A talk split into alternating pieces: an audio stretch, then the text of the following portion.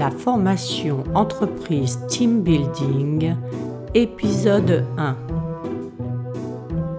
Béatrice, nouvelle recrue dans une agence de pub du Nord, se fait une joie d'aller à Marseille dans le cadre d'une formation Team Building. L'ambiance est conviviale dans le minibus qui mène les 15 collègues de travail au soleil. Ça leur change la grisaille et du vent permanent du Nord. Quelle chance, se dit-elle, les écouteurs aux oreilles pour profiter de sa musique préférée qu'elle a si peu de temps à écouter depuis son nouveau job qui lui demande beaucoup de temps. Ambitieuse, elle se donne énormément pour satisfaire son patron d'une exigence sans pareille. Elle ne se décourage pas pour autant et donne le meilleur d'elle-même car elle est jeune et a tout l'avenir devant elle. Un avenir qu'elle veut très confortable et hautement placé. Alors qu'elle rêvassait en regardant le paysage défiler à travers la vitre du bus, elle sent qu'on lui tape à l'épaule. C'est Edith, la directrice des ressources humaines, communément nommée la DRH. On lâche les écouteurs et le téléphone pour communiquer avec le groupe, dit-elle. La formation a apparemment commencé dans le minibus.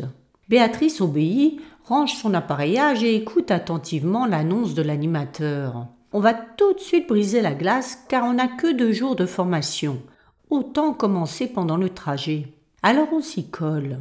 Pour commencer en douceur, on demande aux employés de relater un souvenir embarrassant ou humiliant. Silence dans le bus, avant que les lèche-bottes notoires commencent à relater des souvenirs plutôt banals, mais qui semblent faire l'affaire. Alors Béatrice s'aligne et raconte tout bonnement le jour où sa jupe a été soulevée par le vent dévoilant sa culotte. Silence dans le bus. Edith réveille alors les âmes songeurs qui visualisaient Béatrice en petite culotte.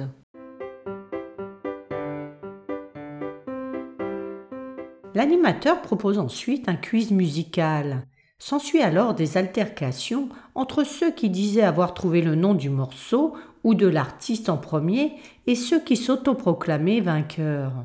Pour calmer les esprits, l'animateur enchaîne avec un karaoké qu'il a pris soin d'installer sur l'écran télé placé juste derrière le chauffeur pour ne pas le perturber, car il y a de quoi, surtout lorsqu'Alain écorche le célèbre Que je t'aime de Johnny. Inutile de préciser que ce moment fut de loin le plus hilarant pour les employés qui se lâchaient quand les autres chantaient, mais tremblaient quand venait leur tour. À la demande du boss, le karaoké fut stoppé. Son seuil de tolérance était dépassé. Il voulait bien être cool un moment, mais entendre toutes les chansons massacrées lui était insupportable. L'animateur brandit alors le drapeau blanc, signifiant cinq minutes de silence. Les quinze employés se figent et ne disent plus un mot. Pauvre chauffeur, se dit Béatrice.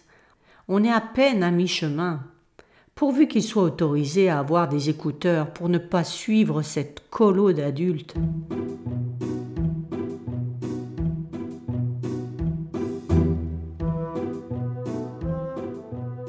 Le trajet se poursuit avec d'autres jeux, tous aussi énervants, bruyants et apparemment inutiles, car ils activent plus l'animosité des uns envers les autres qu'une cohésion. Mais bon, si les experts disent que c'est bon pour le business, alors? Béatrice avait déjà entendu parler de ces formations team building, incontournables si on veut être qualifié comme apte et performant dans un travail d'équipe. Au fond d'elle, tout cela lui semble bien superficiel et à ses limites, mais elle suit le mouvement. Surtout ne pas faire de vagues.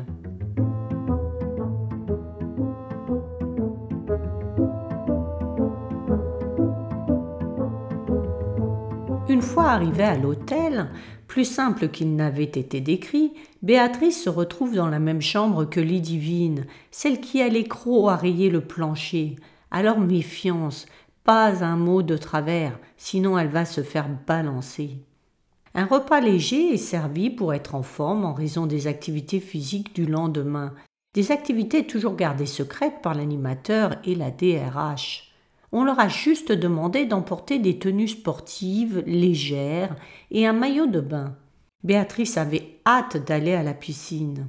Le groupe se couche tôt pour être réveillé très tôt le lendemain. Comme au souper, le petit déjeuner est très léger, voire insuffisant pour les gros mangeurs.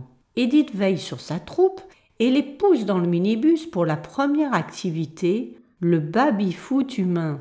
Ça tombe bien, Béatrice déteste le foot, mais elle s'y attelle sans le montrer.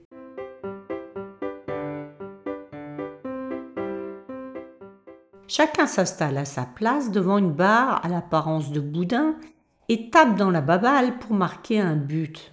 Béatrice s'accroche au boudin, mais le sol est humide, ça glisse. La pelouse fraîchement humide n'a pas eu le temps de sécher. Tous tapent dans le ballon n'importe comment. Certains se le prennent dans la figure, d'autres se prennent des coups de pied par erreur. C'est le cas de Béatrice, qui a le derrière martelé par Pierre, qui manque toujours de taper dans le ballon, malgré tout l'élan et l'effort qu'il emploie. C'est Béatrice qui trinque, jusqu'au moment où, à bout, elle se met à lui hurler de laisser le ballon passer plutôt que de lui lancer son pied dans les fesses, sinon ils intervertiraient les places et elle ne se gênerait pas pour faire comme lui.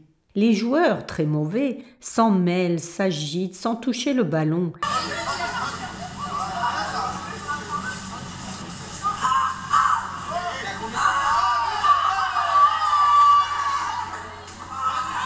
et s'en prennent plein les dents par la DRH qui leur hurle dessus. C'est nul, vous n'êtes pas productif, pas performant. Alors elle regroupe sa troupe et leur fait une leçon de productivité, combativité, adaptabilité et autres termes du monde de l'entreprise finissant en T. Chacun quitte son poste bredouille. On enchaîne ensuite avec les punching bulls, des bulles géantes équipées de poignées auxquelles le joueur doit se cramponner lorsqu'il donne et reçoit des coups. Avant, il faut déjà pouvoir s'y insérer, car n'est pas contorsionniste qui veut. On ne sait pas si la DRH a fait exprès, mais elle a omis de signaler deux collègues en surcharge pondérale. L'animateur, une brindille, aide ses deux participants à pénétrer dans la bulle sans se blesser. Pas facile, car il ne fait pas le poids. Alors d'autres collègues aident aussi. Un moment humiliant pour ces deux participants, mais jouissif pour la DRH et le boss, pensant que cette activité leur ferait prendre conscience de leur poids et déclencherait le déclic pour entamer un régime. Dans le monde de la pub, l'image reste la ligne directrice. Là encore, les participants s'agitent dans tous les sens dans le désordre. Pas de stratégie aux grandes dames de la DRH qui les supplie de se relever chaque fois que l'un d'eux est à terre. On se relève tout de suite, hurle-t-elle dans leurs oreilles au lieu de les aider à se redresser. Se relever quand on est dans une bulle n'est pas une mince affaire. Béatrice essaie, mais ça roule de tous côtés. Alors elle ruse et prend son élan pour prendre appui sur la bulle de pierre qui tombe à son tour. La DRH adore son initiative et l'encourage. Ça donne du peps à Béatrice qui emploie toute son énergie à faire tomber tous ceux qui lui en ont fait baver dans la boîte. Et hop à terre celle qui lui colle toutes les merdes à faire, la jugeant inexpérimentée pour faire des tâches plus épanouissantes et hop à terre celle qui véhicule les rumeurs de coucherie avec le boss, et hop à terre Ludivine au croc qui raille le parquet. Elle s'éclate comme une folle jusqu'à ce que le sifflet intime l'ordre d'arrêter. Place à l'heure du déjeuner. Petit sandwich à l'anglaise, du jambon entre deux tranches de pain de mie. Les gros mangeurs commencent à grincer les dents. Quant au clan des alcooliques, trois joyeux lurons qui se retrouvent chaque soir pour boire un coup, le gosier commence sérieusement à s'assécher. On n'a jamais compris comment ces trois-là pouvaient garder leur poste. D'après les rumeurs, ce serait parce qu'ils rendent des services alléchants au patron. Des produits tombés du camion, comme on dit. iPhone, MacBook, parfum, place en VIP dans les stades, concerts ou autres invitations dans des soirées très sélectes. Il est vrai que ces trois-là participent à toutes les soirées où l'alcool coule à flot. Et on peut être sûr qu'ils se motivent communément sans effort quand l'un décide de rentrer plus tôt. Il y en a toujours un pour lui proposer un petit dernier, jamais refusé, ou si faiblement qu'on n'a pas de mal à renouveler l'invitation. Autant dire que pour ces trois-là, qui comptaient bien boire à l'œil, ce week-end commence à être éprouvant. Ce n'était pas prévu au programme, et comme la DRH les colle aux fesses, ça devient compliqué de transgresser les règles.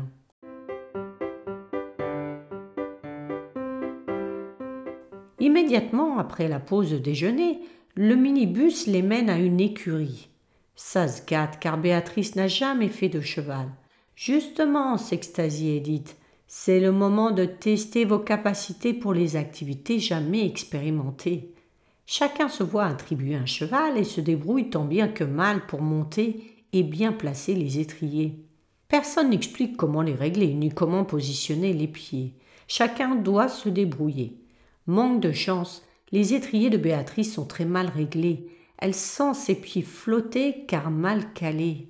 Alors elle s'accroche comme elle peut sur la selle, serre les fesses, mais quand l'animal commence à galoper, c'est pire.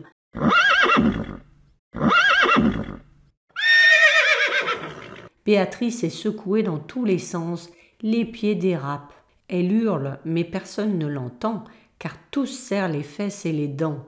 Il n'y en a pas un seul qui a déjà fait de l'équitation. Alors elle les entend tous appeler en chœur. Dans cette cacophonie, on ne distingue que la voix de la DRH, feignant de les encourager. Contrôlez votre stress et votre peur, ne montrez pas vos sentiments. Un peu de courage, que diable et voilà des arbres faisant obstacle sur le chemin avec des branches au niveau de la tête des cavaliers. Ceux qui le peuvent se baissent pour les éviter, les autres se les prennent en pleine figure. À la fin de la randonnée, ils marchent tous comme des robots, l'entrejambe endolorie à force de s'être retenus de ne pas tomber. L'activité se termine par un rodéo mécanique, comme s'ils n'en avaient pas ras la casquette de monter à cheval. Mais comme dit Edith, c'est pour de faux cette fois-ci. Allez dire ça aux employés traînant leurs popotins cabossés par les rebonds du cheval au galop. Plus personne ne s'extasie, chacun a hâte que ça se termine, à part Edith qui montre l'exemple.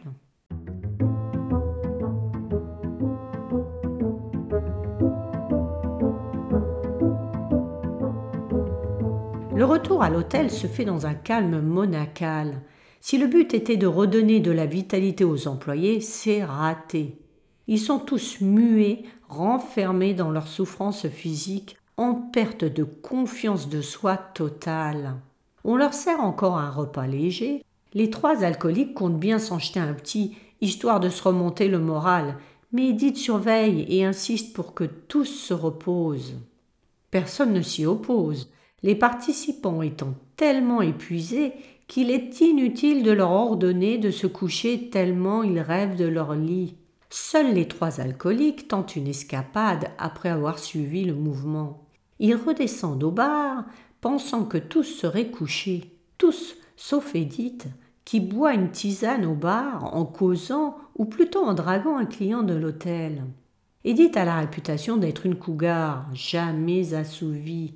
Dès que le trio l'aperçoit, il commande une bouteille d'eau pour la chambre, prétextant qu'il n'y en avait plus, et remonte penaud et dégoûté.